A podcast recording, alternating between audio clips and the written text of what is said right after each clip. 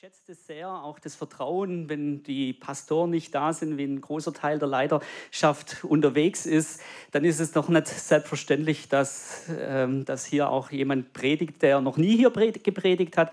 Aber Toni und Cornelia sind ähm, gute Freunde von Gabi und von mir. Wir kennen uns schon bald 25 Jahre, als wir die Gemeinde in, in Senden mit angefangen haben. Dort, da war der Startpunkt auch hier in der Gemeinde, Toni. Und Cornelia, Gabi und ich, wir haben, kennen uns schon seit dieser Zeit und da ist auch ein Stück weit auch Freundschaft, ein Stück weit auch Vertrauen gewachsen und ich schätze es, dass ich jetzt heute Morgen hier auch die Predigt halten darf und möchte jetzt auch gleich einsteigen, ähm, einmal mit, mit dem, dass ich auch ähm, die ganze Serie ankündige, ein Brief von Jakobus. Das ist so das Thema für die nächsten ähm, Gottesdienste, für das Predigtthema von den nächsten Gottesdiensten ein, Predigt, ein Brief von Jakobus, der Jakobusbrief im Neuen Testament. Jakobus ähm, ist, ein, ist der Verfasser, kommt klar heraus, dass Jakobus oder in, im Englischen ist es James, ähm, das Buch James, ähm, im Deutschen Jakobus, kommt vom griechischen Jakobus. Und ähm, es war nicht, ist nicht ganz so einfach zu sehen, wer, wer ist eigentlich der Verfasser, weil es im Neuen Testament gibt ähm, an die fünf oder sechs Jakobusse ähm, die da in Frage kommen könnten, wobei drei, vier kann man gleich ausschließen, aber letztendlich geht, ähm, gehen die meisten und geht ein ganz, ganz großer Schwerpunkt der Theologen davon aus, dass dieser Jakobus, der den Jakobusbrief geschrieben hat, tatsächlich der Bruder von Je Halbbruder von Jesus ist, von unserem Herrn Jesus. Also ein Sohn von Maria und Josef und ähm, im Prinzip auch gleich der erste leibliche Sohn von beiden. Ähm, also zwei oder drei Jahre nachdem Jesus geboren ist, ist dann Jakobus, äh, wurde Jakobus geboren. Er ist der älteste von dann noch drei Brüdern. Also er hatte noch drei Brüder und vermutlich zwei Schwestern. Ähm, und es waren so sechs, vermutlich sechs Kinder, die dann in der Familie von mit Jesus zusammen dann auch groß geworden ist. Und es war dieser Jakobus, der dann den Jakobusbrief geschrieben hat. Ähm, Jakobus war der jüngste, jüngere Halbbruder, wuchs in dieser Familie auf, hat Jesus kennengelernt, wurde jüdisch erzogen in der Tora, hat die Tora als Grundlage gehabt ähm, und ist dann insgesamt, er ist 64, ungefähr 64 Jahre alt geworden, hat sich aber erst na, äh, in der Zeit, also nach, nachdem Jesus auferstanden ist, für Jesus, zu Jesus bekehrt oder als ist dann Jesus nachgefolgt und ist ganz stark in die Nachfolge hineingewachsen äh, und ist dann, dann zu einem Leiter oder zu dem Leiter in der Jerusalemer Gemeinde geworden. Jakobus hat sich ist, hat Jesus kennengelernt, hat mit Jesus, ist mit Jesus aufgewachsen. Als Jesus gelehrt hat, hat er vieles von der Lehre von Jesus auch gehört, aber ist da noch nicht in Erscheinung getreten als Jünger oder als Nachfolger. Aber dann, als Jesus auferstanden ist, dann war er da in der ähm, auch Begegnung dabei, war dann auch bei den Jüngern dabei an Pfingsten und ist dann zum Leiter geworden und hat die Gemeinde in Jerusalem an die 25 Jahre lang geleitet als man geht davon aus, ein Hauptleiter in dieser Jerusalemer Gemeinde und hat mit der Jerusalemer Gemeinde total viel Höhen und Tiefen durchgemacht. Er war so ein Hirte und hat zwei Verfolgungen durchgemacht, Hungersnot durchgemacht. Ähm, er hat ein Hirtenherz gehegt und gepflegt und das kommt dann auch in diesem Brief, im Jakobusbrief raus. Im Jakobusbrief selber da sehen wir, dass oder der Jakobusbrief ist nicht an eine Person oder an eine Gemeinde gerichtet, so wie zum Beispiel Paulus hat ja ganz viele von seinen Briefe hat er speziell in Gemeindesituationen hineingeschrieben oder an Personen gerichtet. Und der Jakobus hat seinen Brief an die Christenheit in der, in der Diaspora, also an die Christen in der Welt geschrieben. Also an dich und an mich, an also an nichts Spezielles eine, in der Gemeindesituation, sondern er hat eine, einen Brief in die allgemeine Christenheit, hier im Besonderen auch an die Judenchristen. Er hatte ja aus dem Jerusalemer Hintergrund sehr viele Juden, die sich zum Christentum bekehrt hatten. Also es waren ja nur Juden am Anfang, ähm, messianische ähm, Juden, die, die dort in der Gemeinde waren. Der Jakobus Brief ist ganz stark geprägt von der Lehre von Jesus. Jakobus hat wohl schon sehr viel mitbekommen. Bergpredigt ist hier sehr präsent, aber auch die Tora, also das, das Alte Testament oder das, was die, die Juden als Lehre gehabt haben, sehr viel auch aus der Weisheitsbücher, Sprüche, ist dann spät kommt im Jakobusbrief ähm, raus oder sind da Anhaltspunkte drin, dass er das als eine Quelle auch oder davon sehr stark geprägt war. Ein sehr praktisches Buch. Jakobus empfand eine große Verantwortung für die Menschen, die angefangen haben, an den Namen Jesus zu glauben. Er spricht Themen an, die ganz praktischen Wert haben für die Gläubigen. Versuchung, Glaube, Heiligung, Nächstenliebe und auch unsere Verantwortung füreinander und für die Welt kommen in diesen Kapiteln raus, die im Jakobusbrief drin sind. Und wir werden in den nächsten Gottesdiensten sehr viel auch davon oder einige Wahrheiten davon hören. Und heute eine Wahrheit aus dem ersten Kapitel. Im ersten Kapitel werde ich heute über das Thema Glaube und Zweifel sprechen. Und da möchte ich jetzt einsteigen in dieses Thema Glaube und Zweifel. Vergangene Woche saß ich bei der Arbeit im Büro und ich hatte Telefondienst Letzte Woche war sehr viel am Telefon und wenn wir Telefondienst bei mir bei der Arbeit haben, dann hast du deinen Kopfhörer auf, Mikro dran, hast sehr viel zu telefonieren und nebenher arbeitest so noch andere Sachen ab, die so dran sind und schaust in dein E-Mail-Postfach rein. Also ich war dran, hatte gerade ein Telefongespräch laufen und da ploppt eine E-Mail-Nachricht auf oder eine von den aufgeploppten Nachrichten, ähm, klicke ich an und lese die. Das war eine E-Mail von unserer Personalabteilung, wo so ein Thema ähm, oder eine Sache thematisiert war, wo gerade aktuell bei uns in der Firma ist. Und mich interessiert es nebenher, neben Telefonieren, habe ich gedacht, ja, interessant. Klick auf den Anhang drauf.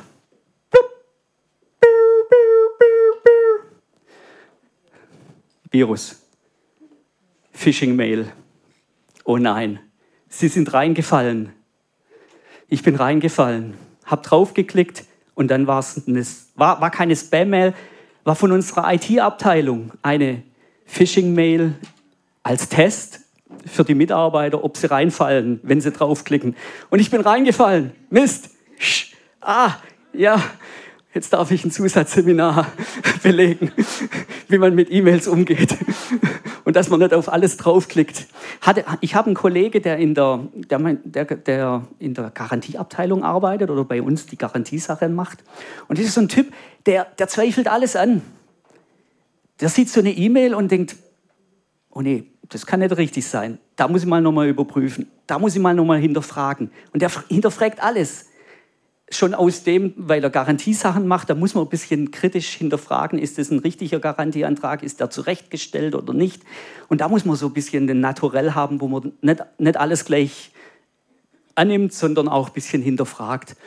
Und bei dem ist nichts passiert. Der hat es gemeldet, alles gut. Aber ich war da ein bisschen zu gutgläubig. Bei ihm war es gut, dass er gezweifelt hat. Zweifel waren gut ich hätte doch ein bisschen mehr zweifeln sollen, oder? Wenn ich ein bisschen mehr gezweifelt hätte, wenn ich ein bisschen mehr hinterfragt hätte, dann wäre mir das nicht passiert. War gut, dass es nur ein Test war, aber hätte auch in die Hose gehen können, für die Firma oder für was auch immer. Und jetzt haben wir da das Dilemma mit dem Zweifel. Auf der einen Seite wissen wir doch alle, dass Zweifel uns total schaden können. Wenn wir an uns selbst zweifeln, an unsere Fähigkeiten zweifeln. Wenn wir geplagt werden mit solchen Gedanken, ich bin nichts, bin ich überhaupt was wert, kann ich das, schaffe ich das? Und wenn uns dann Zweifel in der Nacht ständig in unserem Kopf rum und rum gehen, nee, das, das, das ist nicht für mich, das kann ich nicht, das bin ich nicht, das, dann macht uns das krank. Oder in Bezug auf andere Dinge, auf unsere Fähigkeiten, Minderwertigkeit, Selbstanklage, das kann uns in Zerbruch, in Isolation, in Krankheit stürzen. Auf der anderen Seite haben Zweifel etwas total Positives an sich. Wir wissen, dass es gut ist, ein Stück weit zu zweifeln, nicht alles für bare Münze hinzunehmen, nicht jede Meinung zu folgen. nachzuforschen, auch mal hinterfragen. Das kann uns vor Gefahren schützen. Das kann uns davon bewahren, auf falsche Wege zu kommen, falsche Meinungen anzuhängen, falschen Menschen zu folgen oder ähnliches. Und wenn wir in die Bibel schauen, sehen wir, dass uns das Wort Gottes davor bewahren möchte, dass Zweifel uns im Glauben hindern oder unseren Glauben negativ beeinflussen. Und da haben wir jetzt das Dilemma. Ist es gut? Ist es schlecht? Tut es mir gut? Schadet es mir? Aber die Bibel ist eigentlich ganz klar. Sie sagt, oder die Bibel möchte uns davor warnen, zu stark von Zweifeln geprägt zu sein. Und genau, genau darüber schreibt Jakobus in diesem Jakobusbrief im ersten Kapitel. Er warnt davor, dass Zweifel unsere Gebetskraft mindern. Ich lese aus Jakobus 1, Verse 5 bis 7. Dort heißt es, wenn es aber jemand unter euch an Weisheit mangelt, so bitte er Gott, der jeden Mann gerne ohne Vorwurf gibt. So wird es ihm gegeben werden. Er bitte aber im Glauben und zweifle nicht. Wenn, er, wenn es aber jemand unter euch, ja, nicht der nächste Vers, denn wer zweifelt, der gleicht einer Meereswoge, die vom Wind getrieben und aufgepeitscht wird. Ein solcher Mensch denke nicht, dass er etwas von dem Herrn empfangen werde. Jakobus spricht hier in diesen Verse über den Zweifel in Bezug auf unsere Gebete, unsere Bitten, unsere Kommunikation mit Gott. Und er ist hier ganz klar, in der Kommunikation mit Gott gehören Zweifel nicht rein oder schaden uns Zweifel, weil da unser Glaube gemindert wird. Es geht hier grundlegend darum, wie wir da, dahin kommen, dass Gebet erhört wird. Wer wünscht sich, dass Gebet erhört wird, dass sein Gebet erhört wird? Das ist doch unser Anliegen. Hey, wenn ich bete, dann, soll, dann möchte ich, dass da Frucht kommt, dass da Erhörung kommt. Und Jakobus gibt uns hier eine ganz klare und eindeutige Anweisung, in welcher Haltung wir unsere Gebete formulieren und kommunizieren sollen. Er bitte aber im Glauben und zweifle nicht. Glaubensvoll und ohne zu zweifeln. Das ist hier die ganz klare Anweisung von Jakobus vom Wort Gottes her. Im Gebet, in unserer Gebetskommunikation, da schaden uns Zweifeln. Hm. Und jetzt denkst du vielleicht, ja, schön und gut, aber ohne Zweifel zu beten, das würde ich ja gern, aber in Bezug auf das eine Thema, da kann ich einfach nicht. In Bezug auf das Thema, sei es Heilung. Ich kann über alles beten, ich kann für Finanzen beten, ich, für, ich kann für, für Sorge beten oder das Sorge weicht, ich kann mit dir beten um, um Führung Gottes, aber wenn es um Heilung geht, mein erster Punkt, Zweifel aufgrund unserer Erlebnisse. Es ist tatsächlich es ist immer so, dass Zweifel in Bezug auf Gebet, da wird man konfrontiert und die Ursache sind oft unsere Erlebnisse, die wir hatten in der Vergangenheit. Wo warum Zweifel in Bezug auf Gebet entsteht. Ich erinnere mich, ich erinnere mich an eine Situation, schon ja, anderthalb Jahre her. Da saß ich mit einer Arbeitskollegin im Aufenthaltsraum. Wir haben Pause gehabt und ich habe doch irgendwie gesehen, es ging ihr nicht gut. Habe sie darauf angesprochen und gesagt, du, dir geht's nicht gut, oder was ist los? Und sie hat dann ein bisschen was erzählt und dann im Erzählen, da kommt sie drauf, öffnet sich langsam und sagt, erzählt davon, dass ihre Schwester schon über Jahre hinweg Depressionen hat. Immer wieder ein Auf und ein Ab mit ihrer Schwester. Und erzählt mir doch, öffnet ihr Herz und erzählt drüber, dass, ihr, dass es immer wieder auf und ab geht. Und ich höre raus, dass, dass Tina sich unheimlich Sorgen macht über, über ihre Schwester und über das, dass, ähm, dass, dass sie auch selbstmordgefährdet ist. Und, und ähm, die Sorgen dann, während, während die Kollegin das erzählt, da schwirren in mir Gedanken rum und, und ich merke, hey, jetzt ist, jetzt ist der Punkt da, wo ich mit ihr beten kann. Jetzt ist ein Punkt da, hey, die, die Frau, die braucht Gebet. Und sie ist so offen, sie, ist, sie, sie saugt es auf, sie saugt das Gespräch auf, sie, sie öffnet sich, hey, jetzt ist Gebet dran. Und ich, ich höre das Wort Depression und während ich das Wort Depression höre, denke ich an, an Situationen in unserem Gemeindealltag, wo wir für Menschen gebetet haben, wo in Depressionen drin war. Ich denke an eine, eine Person, wo wir ja, über Jahre gebetet haben, wo wir wo, wo wir aber nichts erlebt haben oder nicht das erlebt haben, was wir wollten. Und während ich an diese Situation denke, kommen mir Zweifel. Was ist, wenn ich jetzt bete? Und es passiert auch nichts. Sie kennt mich doch gar nicht so gut. Und an dem Tag verabschiede ich mich, ich wünsche ihr alles Gute und habe ihr Mut zugesprochen und alles Gute und es war gut, aber ich habe nicht mit ihr gebetet. Warum? Weil Zweifel da waren, die aufgrund meiner Erlebnisse mich geprägt haben oder mich, mich abgebracht haben, meinen Glauben gemindert haben. Diese Zweifel sind gekommen, weil ich auf was geschaut habe, was in der Vergangenheit da war. Meine Erlebnisse. Geht oder erging es dir auch mal schon mal so, dass Umstände oder Erlebnisse dich dahin führten, an der Kraft des Gebets oder an Gottes Möglichkeiten zu zweifeln? Der Jünger Jesu, denen ging es so. Wenn wir reinschauen, die Jünger Jesu, nehmen wir nur das Beispiel, als sie zusammen im Boot saßen die Jünger im Sturm. Da waren sie einmal unterwegs. Jesus war auf der anderen Seite vom Ufer und die Jünger wollten zu ihm rüberfahren. Und da kamen sie in einen Sturm rein. Ein Sturm, wo sie dran fast gescheitert wären, fast umgekommen wären. Und da begegnet ihnen Jesus auf dem Wasser. Jesus kommt zu ihnen und läuft auf dem Wasser auf sie zu. Ein Wunder Gottes. Und sie erleben das. Und da sitzt der Petrus in diesem Boot drin. Und er sieht, wie Jesus auf dem Wasser entgegenkommt.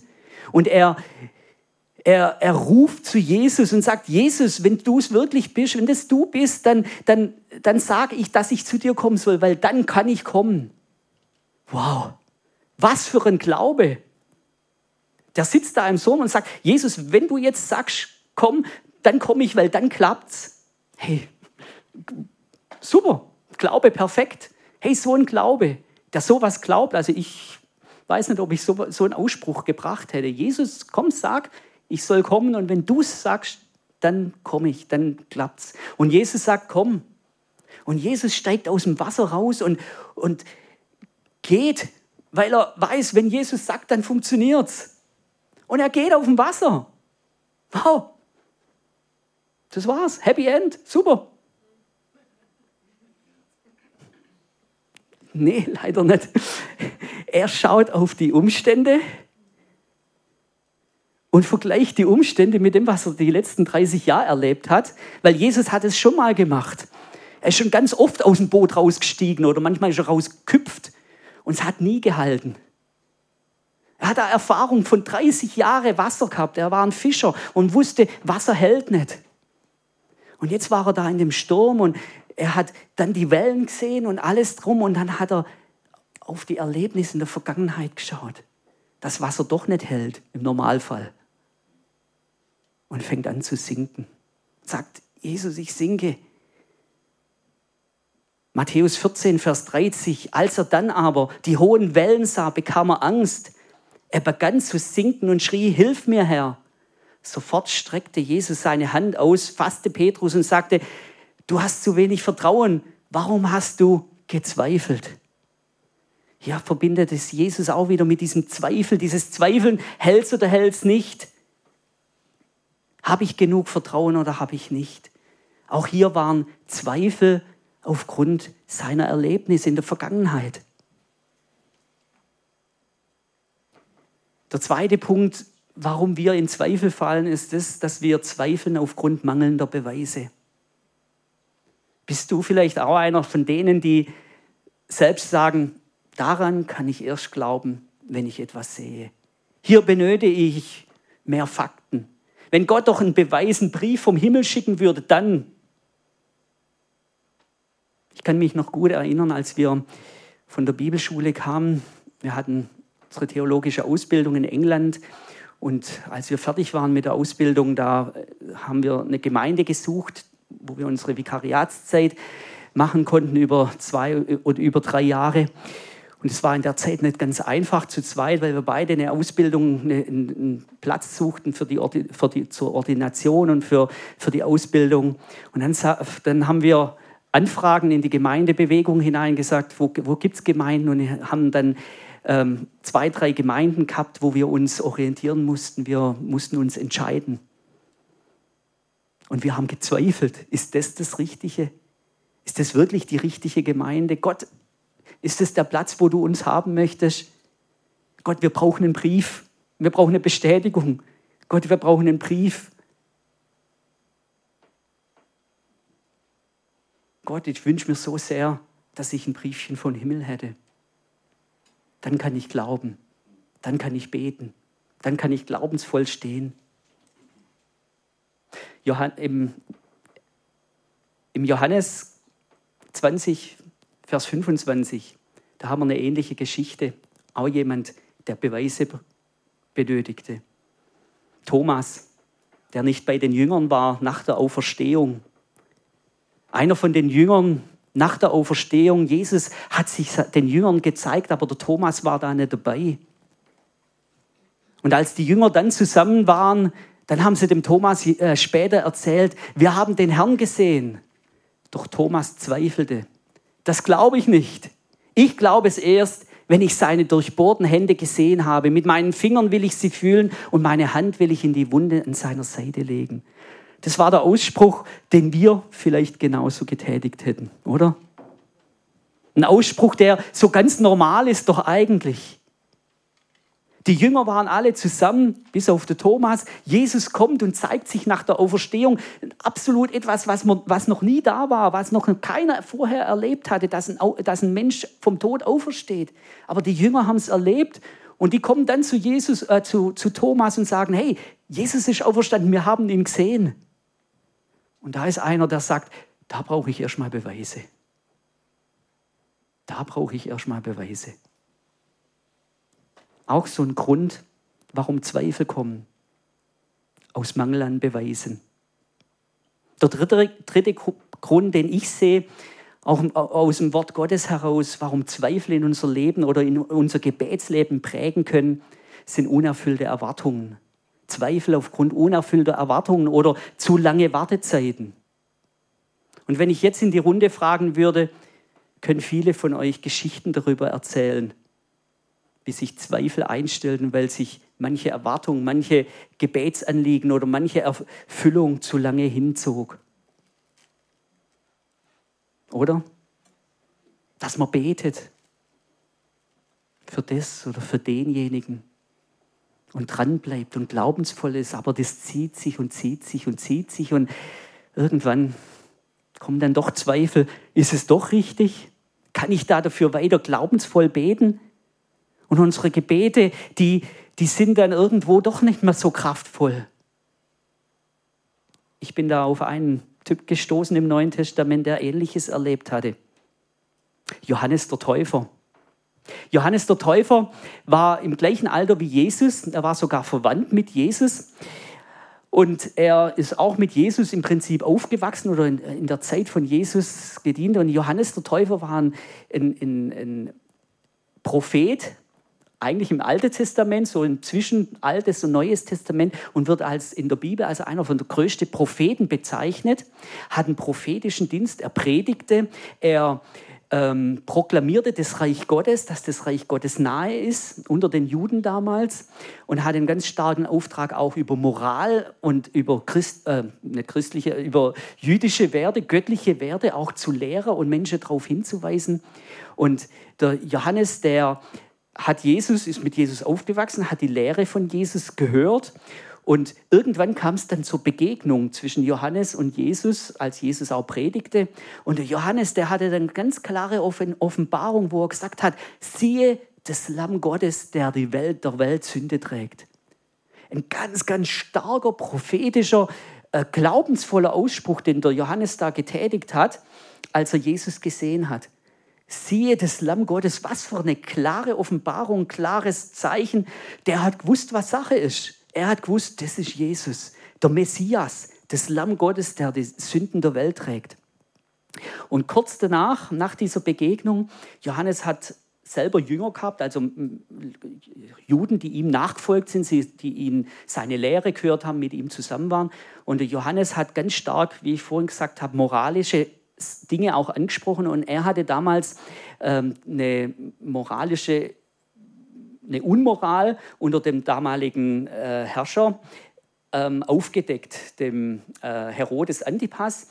Der hatte nämlich die, äh, eine Beziehung zur Frau seines Bruders gehabt und das hat er Johannes angesprochen und ist deswegen ins Gefängnis gekommen und später im Gefängnis auch umgekommen. Aber er saß im Gefängnis und er saß im Gefängnis paar Tage, paar Wochen, bis, bis es dann zu einem halben, halben Jahr gekommen ist, saß er im Gefängnis und Gefängnis war zur damaligen Zeit bestimmt nicht toll, hat da gelitten hat da gewartet und gebetet und äh, ausgehalten. Und dann kam es zu dem Punkt, ähm, was wir dann in jo Matthäus 11, Vers 2 bis 3 lesen. Der Täufer Johannes hatte im Gefängnis von den Taten gehört, die Jesus als den versprochenen Retter auswiesen. Darum schickte er einige seiner Jünger zu ihm. Bist du wirklich der, der kommen soll? ließ er fragen. Oder müssen wir auf einen anderen warten? Zweifel. Einer, der kurz vorher noch, oder ich weiß nicht, ob es ein Jahr vorher war oder ein paar Wochen vorher, eine Begegnung mit Jesus hatte und ganz klare Offenbarung gehabt hat, siehe das Lamm Gottes, der der Welt Sünde trägt. Das Reich Gottes ist da, leibhaftig, da ist er. Und jetzt sitzt er im Gefängnis wartet und denkt, ja, das da draußen, da ist der Messias, anscheinend Messias, aber ich sitze hier und ich weiß nicht, soll ich das noch weiter propagieren, an meine Jünger weitergeben? Wieder einer, der ins Zweifeln kam. Er würde ja so gern kraftvoll und glaubensvoll dieses Gebet beten, wo dieser Jesus weitergegeben hat, Vater unser, dein Reich komme, aber ist es wirklich das Reich? Und dann hat er seine Jünger zu Jesus geschickt und gesagt, geht zum Jesus und fragt ihn, ist es wirklich? Da war einer, der Zweifel hatte. Einer der größten Propheten überhaupt und dann einer, der Zweifel hatte. Ja, es gibt wohl viele Gründe, wodurch wir in Zweifel kommen können und warum unsere Gebete von Zweifel durchdrungen sind. Daher sollten wir noch der Frage nachgehen, wie Jesus auf diese Zweifel reagiert hat oder was das Wort Gottes uns erkennen lässt, wie wir mit Zweifel umgehen oder wie wir Zweifel reduzieren. Ich möchte jetzt nicht hier die Predigt zu Ende machen, sondern ich möchte hier nochmal weitergehen. Da muss doch irgendwas sein. Wie können wir glaubensvoll, kraftvoll beten ohne Zweifel? Wie können wir dahin kommen, dass Zweifel uns nicht diktieren, sondern dass wir zweifellos beten können? Wie kann ich glaubensvoll und ohne zu zweifeln beten? Mein erster Punkt, stärke deinen Glauben, indem du auf Gottes Reden und Wirken achtest. Stärke deinen Glauben, indem du auf Gottes Reden, auf Gottes Wort achtest. Im Beispiel von Johannes dem Täufer erkennen wir das an seinem Handeln und an seiner Antwort von Jesus. Johannes sitzt im Gefängnis, er hat Zweifel, ist es jetzt wirklich wahr, ist es das Reich Gottes oder nicht? Und mit seinen Zweifeln geht er und will das Wort Gottes hören. Er will wissen, was Jesus sagt. Er geht zu Jesus oder er schickt seine Jünger zu Jesus und sagt zu seinen Jüngern, geht und fragt, was sagt Gott? Was sagt Gott? Und Jesus antwortete ihnen in Matthäus 11, Vers 4 und 5, geht zu Johannes und berichtet ihm, was ihr hört und seht. Blinde sehen, äh, Gelähmte gehen, Aussätzige werden gesund, Taube hören, Tote stehen auf und Armen wird die gute Nachricht verkündigt. Das ist Wort Gottes von Jesus. Das ist das, was dem Johannes Kraft und Mut und Glaube schenkt und diese Zweifel weichen lässt. Wort Gottes. Und interessanterweise antwortet Jesus mit dem, dass er sagt, zeigt, sagt zum Johannes, guck dich doch um, was passiert. Und in dem Zug erwähnt Jesus genau die Zeichen seiner Herrschaft, was wir im Alten Testament schon sehen, wo der Johannes ganz genau weiß, das sind die Zeichen der Herrschaft Gottes. Jesaja 61, Vers 1 und 2, das sind genau diese Dinge erwähnt, dass das verbunden ist mit dem Reich Gottes.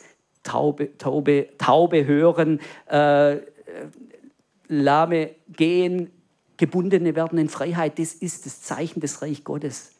Und genau das sagt Jesus. Geht zum Johannes und sagt ihm, guck doch, guck dich doch um. Das sind die Zeichen des Reiches Gottes. Er richtet den Blick von Johannes auf das Wort Gottes. In Römer 10, Vers 17, da lesen wir, es bleibt dabei, der Glaube kommt aus dem Hören der Botschaft und diese gründet sich auf, was Christus gesagt hat, auf das Wort Gottes. Diese, der Glaube entsteht durch das Wort Gottes und die Zweifel weichen durch das Wort Gottes. Als ich damals mit meiner Kollegin in, im Aufenthaltsraum saß, da kam dieses Wort Depression und dann kamen meine Erinnerungen an das, wo es so, schon so oft nicht funktioniert hat. Aber wenn ich da das Wort Gottes dagegen stelle, dann weichen die Zweifel. Wenn ich das Wort Gottes kenne und das Wort Gottes weiß, dass Gott der Gott, der, Heile, der heilende Gott ist, der allmächtige Gott und durch das, was wir reden und das, was wir bekennen, das Wort Gottes zu den Menschen und Heilung und Freiheit zu den Menschen kommt, dann weichen die Zweifel. Stärke deinen Glauben, indem du auf Gottes Reden und Wirken achtest. Psalm 110, äh, Vers 105, dein Wort ist meines Fußes Leuchte Dein Wort ist meines Fußes Leuchte. Der zweite Punkt, der letzte Punkt, den ich noch erwähnen möchte, stärke deinen Glauben, indem du Jesu Nähe suchst. Stärke deinen Glauben, indem du Jesu Nähe suchst. Nehmen wir nochmal das Beispiel vom Thomas, der da gezweifelt hat, der da bei den Jüngern war und gesagt hat, erst dann, wenn ich die Male in seine Hände sehe, wenn ich an seine Seite ähm, fassen kann. Am Beispiel von Thomas, der an der Auferstehung zweifelte. Jesus ging auf ihn zu. Jesus zeigte sich ihm ganz persönlich. Und in der Begegnung, in der Gemeinschaft wurden die Zweifel beseitigt. In Johannes 20, Vers 27 lesen wir, dann wandte er sich, also er, Jesus, sich an Thomas und sagte, leg deine Finger hierher und sieh dir meine Hände an. Streck deine Hände aus und lege sie in meine Seitenwunde. Hör auf zu zweifeln und glaube. Jesus suchte die Nähe zu Thomas. Er kam auf, Jesus, äh, auf Thomas zu und zeigte und offenbarte sich. Und in dieser Offenbarung, in dieser Nähe, da, in dieser Gottesbegegnung, da wichen die Zweifel vom Thomas. Jesus hat selbst hat es schon so oft erlebt in seinem eigenen Leben. Wenn wir ins Neue Testament hineinschauen oder in die Zeit von Jesus, Jesus suchte in diesen Zeiten, wo er selber zweifelte, suchte er die Gemeinschaft mit seinem Vater. Wenn wir an Gethsemane denken, Jesus hatte gezweifelt. Er hatte Zweifel. Das, werde ich das schaffen? Wenn dieser Kelch doch vorübergehen würde, ist das wirklich mein Vater? Wenn es möglich, dann nimm den Kelch von mir. Aber er suchte die Gemeinschaft mit seinem Vater. Und in dieser Gemeinschaft mit seinem Vater, da empfang er Kraft, Glauben, in diesen Weg ans Kreuz zu gehen. Oder diese Situationen, als er seine Jünger berufen hatte. Ich kann mir gut vorstellen, er sucht sich Jünger, die mit ihm gehen, die schon später für das Reich Gottes verantwortlich sein sollen. Und dann denkt er, oh Mann, nein, nicht den Petrus. Soll ich den Petrus wirklich berufen? Ich kann mir gut vorstellen, dass da Zweifel waren. Oder den, der Judas Iskariot, wo später ihn verraten wird. Und ich, ich, ich weiß, Jesus ist da auf seine Knie, er ist morgens zu seinem Vater in die Gemeinschaft mit seinem Vater gegangen und hat gesagt, Vater, ich brauche Weisheit. Vater, stärk du meinen Glauben in diese Menschen. Stärke deinen Glauben, indem du Jesu Nähe suchst. In Matthäus 11, Vers 28 sagt Jesus, kommt her zu mir alle, die ihr euch abmüht und an eurer Last leidet, ich werde euch Ruhe geben. Jesus bietet seine Nähe an, immer wieder neu für uns. Und ich, ich glaube, dass gerade in dieser Nähe und in diesem Aufsaugen vom Wort Gottes unsere Zweifel weichen werden, gerade in Bezug auf Gebet. Ich glaube an kraftvolles, glaubensvolles Gebet. Ich glaube, dass da noch viel vor uns liegt, dass wenn wir mit Menschen im Alltag stehen, dass wir dann nicht diejenigen sind, die denken, ja, das nächste Mal vielleicht. Nee, dass Zweifel weichen, das Wort Gottes uns stark macht, dass wir glaubensvoll auf Menschen zugehen können, für sie beten können. Ich wünsche mir das noch viel mehr für mich selber und ich wünsche mir es für euch. Weil ich glaube, dass der Jakobus in, dieser, in seinem Brief das geschrieben hat, weil er 20 Jahre Gemeinde gebaut hat und selber erlebt hat, dass man in Zweifel kommt und selber erlebt hat, dass Menschen in, in, in Zweifelsnot kommen können. Aber dass da ein Wort Gottes ist, das unseren Glauben stärkt, dass da Gemeinschaft mit dem himmlischen Vater ist, das unsere, unseren Glauben stärkt und dass unsere Gebete noch viel stärker von Glauben durchdrungen werden können. Lasst uns dafür beten, dass wir nicht an unseren Zweifeln verzweifeln und dass unsere Zweifel uns nicht niederdrücken, sondern dass wir mit unseren Zweifeln zu Gott kommen. Das ist das, was die Jünger gemacht haben. Die drei Beispiele aus dem Neuen Testament, wo wir heute betrachtet haben, waren alles Beispiele, wo keine Verurteilung da war, sondern wo Menschen auf Jesus zukommen durften und Jesus diese Menschen angenommen hat und ihnen gezeigt hat, in der Nähe mit mir, da weichen eure Zweifel. Kommt, lasst uns noch zusammen beten. Lasst uns aufstehen. Ich möchte noch beten. Ich möchte für all diejenigen beten hier im Raum und dort, wenn ihr die Predigt hört, wenn ihr vom Bildschirm sitzt. Ich möchte beten jetzt zuallererst mal für Menschen, die, die heute Morgen erkennen, ja, ich bin, meine Zweifel, die machen mich kaputt. Vielleicht nicht so sehr das, der, der Zweifel im Gebet selber, aber das, diese Zweifel an mir, diese Zweifel an meine Fähigkeiten, die Zweifel an meiner Beziehung, diese Zweifel an meine Fähigkeiten.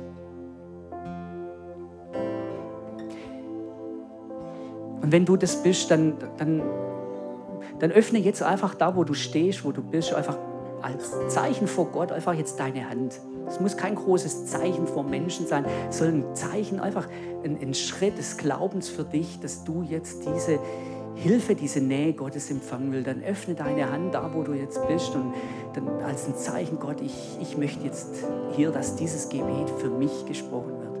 Und himmlischer Vater, ich möchte jetzt gerade für diese Personen bitten. Herr, ich bete für die, die in ihre Zweifel verzweifeln. Herr, ich bete, dass du da jetzt gerade hineinkommst mit Glaubensmut, mit Glaubensstärkung. Herr, und, ja, und ich segne euch in Jesu Namen, ich segne euch mit neuem Vertrauen, auf Gott zuzugehen, auf einen Gott, der euch nicht verurteilt, der dich nicht verurteilt, sondern der dich mit offenen Armen empfängt und der dir wieder Glaube und Mut zusprechen möchte. Und ich, möchte, ich, ich segne dich jetzt mit neuer, neuer Offenheit, auch das Wort Gottes anzunehmen. Die Wahrheit, die Gott ausspricht, in dein Leben hineinzulassen. Das ist die Wahrheit Gottes, dein Leben verändert deine Gedanken. Und so segne ich dich jetzt in Jesu Namen. Und ich möchte jetzt auch noch für diejenigen beten, die, die in Bezug auf Gebet einfach auch heute Morgen sagen, ja, ich habe es schon so oft erlebt, dass, dass mein Gebet in einem bestimmten Bereich einfach zu schwach ist, dass da kein Glaube drin ist, dass ich gar nicht beten kann. Aber ich wünsche mir so sehr, dass ich gerade in dem Bereich wieder Glauben und Mut bekomme, dafür zu beten. Und wenn du da dazugehörst, dann, dann mach da wieder dieses Zeichen vor dir und vor Gott, indem du deine Hände jetzt einfach vor, vor Gott öffnest. Ja, Vater, du siehst uns. Vater Himmel, du siehst uns, wie wir hier das auch als ein Bekenntnis aussprechen möchten.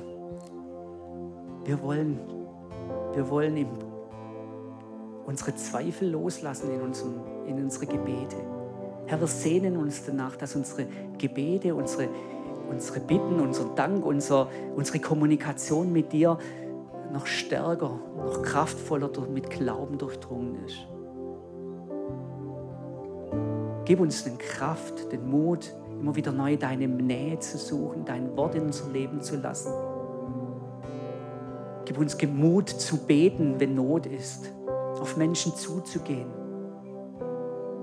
für Menschen zu beten für uns selber zu beten, in diese Gebete, wo wir schon viele Jahre beten, dran zu bleiben und mit Glauben erfüllt zu werden. Und so segne ich euch in Jesu Namen.